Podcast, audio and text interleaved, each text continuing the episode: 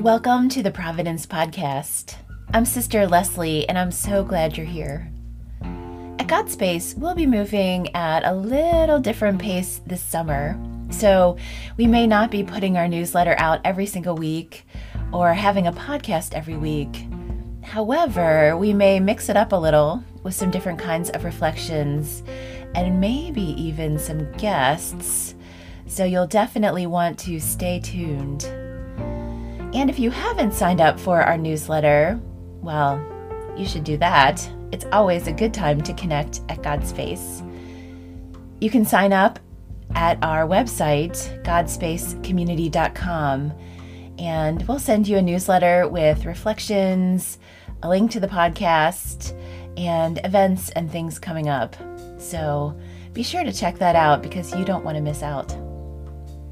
And now we'll offer our reflection for this Sunday. This week, we are blessed to have a special guest reflecting with us, Sister Fidelis Tracy. Sister Fidelis is a sister of divine providence.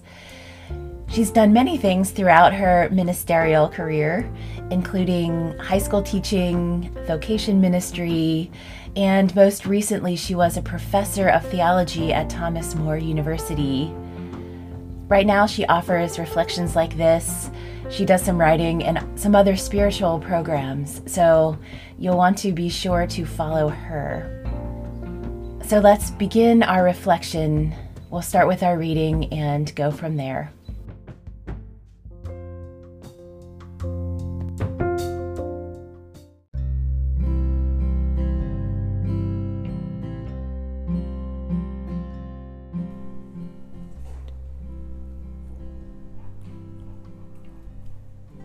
A reading from the Gospel of John.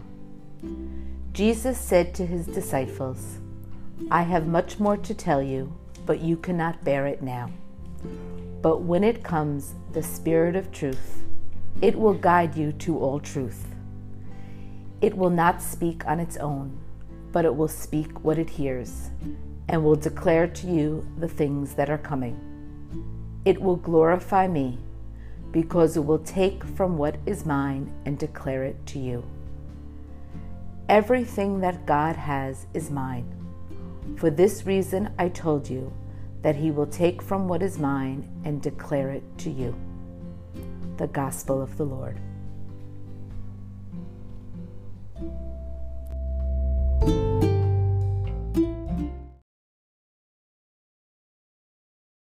In our gospel, Jesus makes a really amazing and sweeping promise that we will receive a spirit who will guide us to all truth and even let us know all that is coming.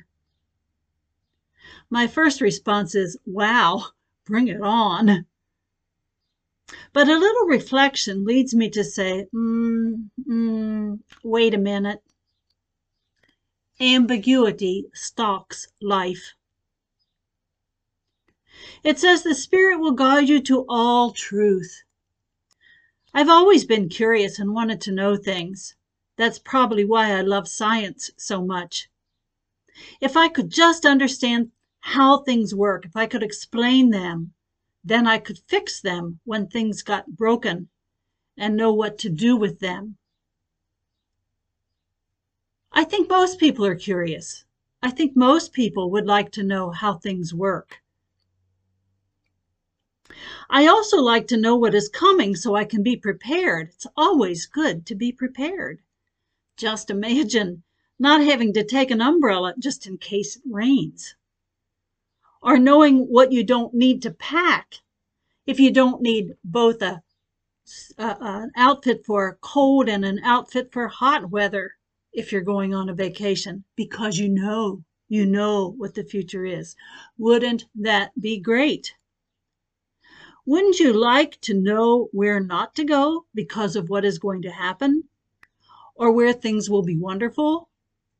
Wouldn't you know how to act in order to lead you into a good and beautiful future?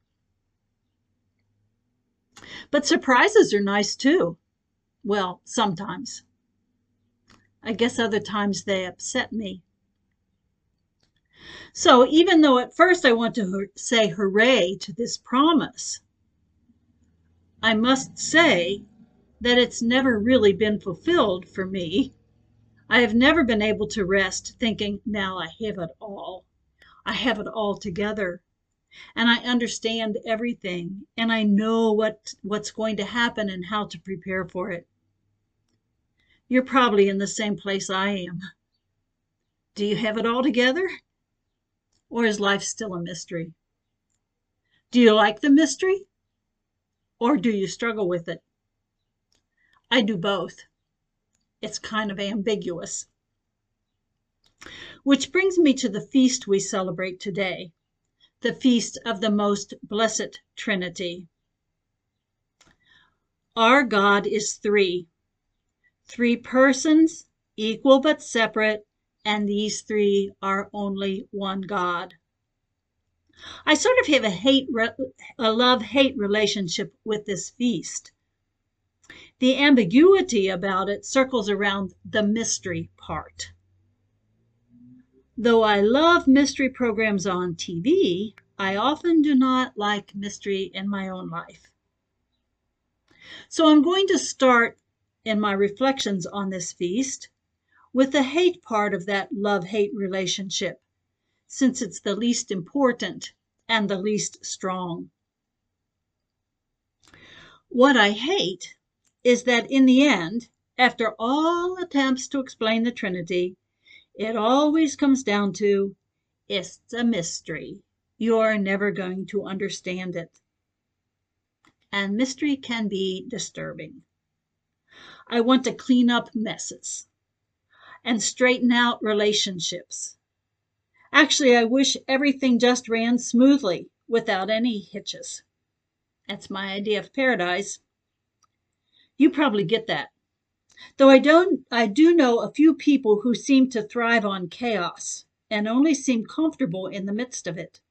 Kind of like Pigpen in the Snoopy comic strip. That's probably not the majority of us though. In my desire to understand which is part of my science focused disposition, I took theology classes that aimed to explain the mystery of the Trinity. That's a big, uh, big job. There were so many Greek terms and definitions person, nature, essence, existence, hypostatic union. Well, I can explain it all but never did any of it touch my lived experience. It was just head knowledge. I still had to say, it's a mystery. It was all head knowledge, not anything that touched my heart. It just didn't work for me. But the love part of that love hate relationship is what gives me joy. Once I realized that the most important thing I can say about God is that God is not a closed entity, not impenetrable, but rather a community of persons. And like all community, God is open to what is outside God. No community can be closed in on itself. Real community always reaches beyond itself to what is outside of it. The most essential characteristic of our God is relationship.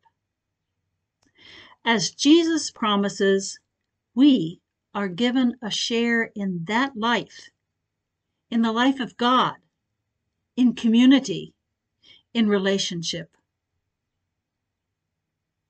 Well, Relationships like the relationships with God are what we are called to be and do.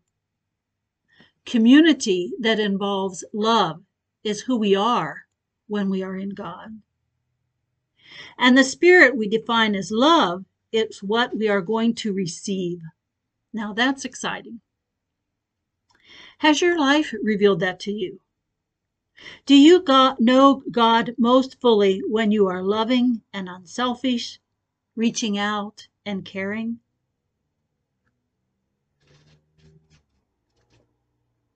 What I ultimately understand is that when we are in loving relationships, we are in God. When we are closed off from community, we are outside of God. Is that part of your experience? Loving relationship cannot be grasped with head knowledge. God can only be known in a community of relationships. And relationships basically cannot be grasped. Friendship cannot be completely defined. I may know a lot about my friends, but they're still a mystery. Actually, that's what's nice about them. If they were still if they were not still a mystery, they would no longer be interesting or relatable.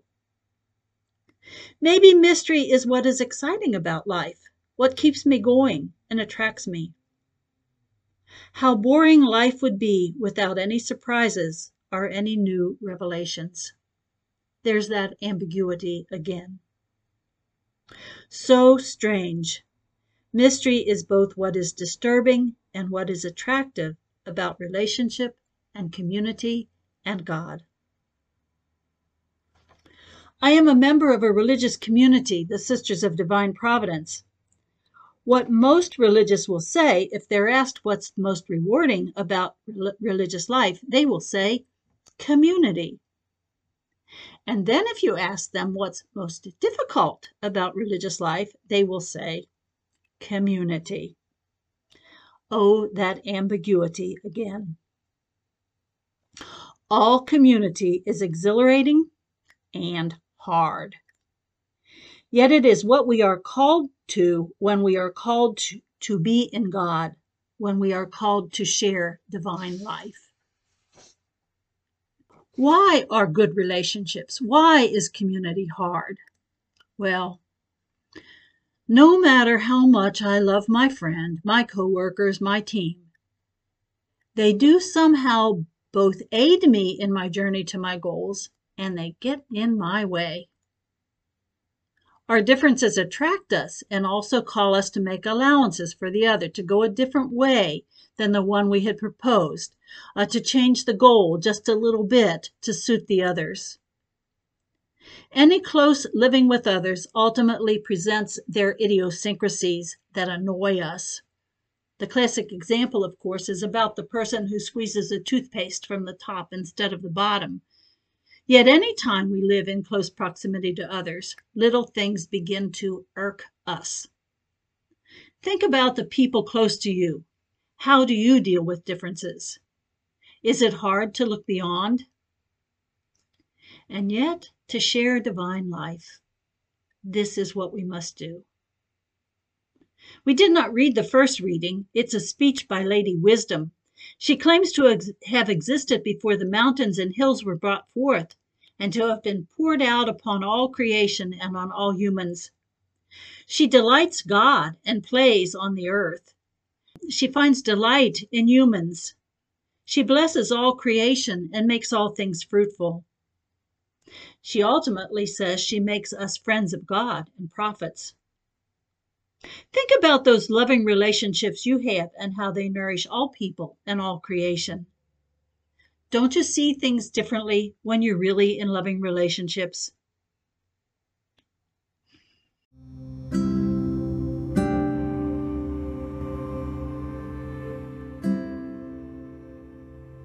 As you take time now to reflect on today's feast, just sit for some time, merely longing for the promised Spirit to come upon you.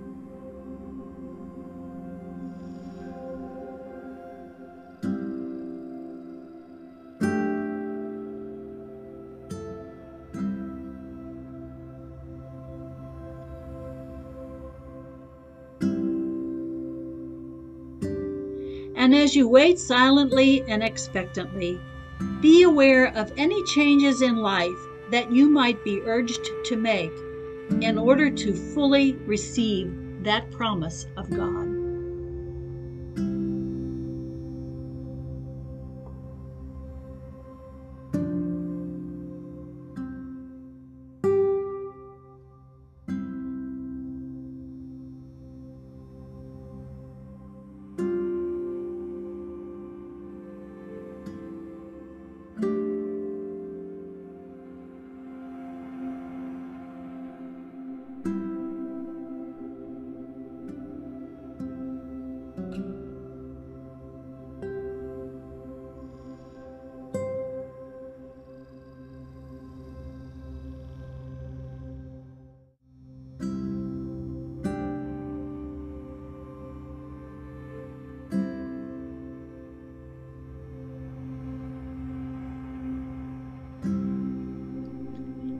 God bless you with God's life and presence and beautiful community.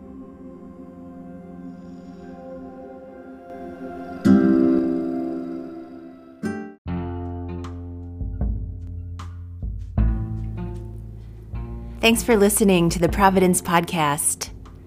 I hope you continue to connect with God Space and, of course, the Sisters of Divine Providence of Kentucky.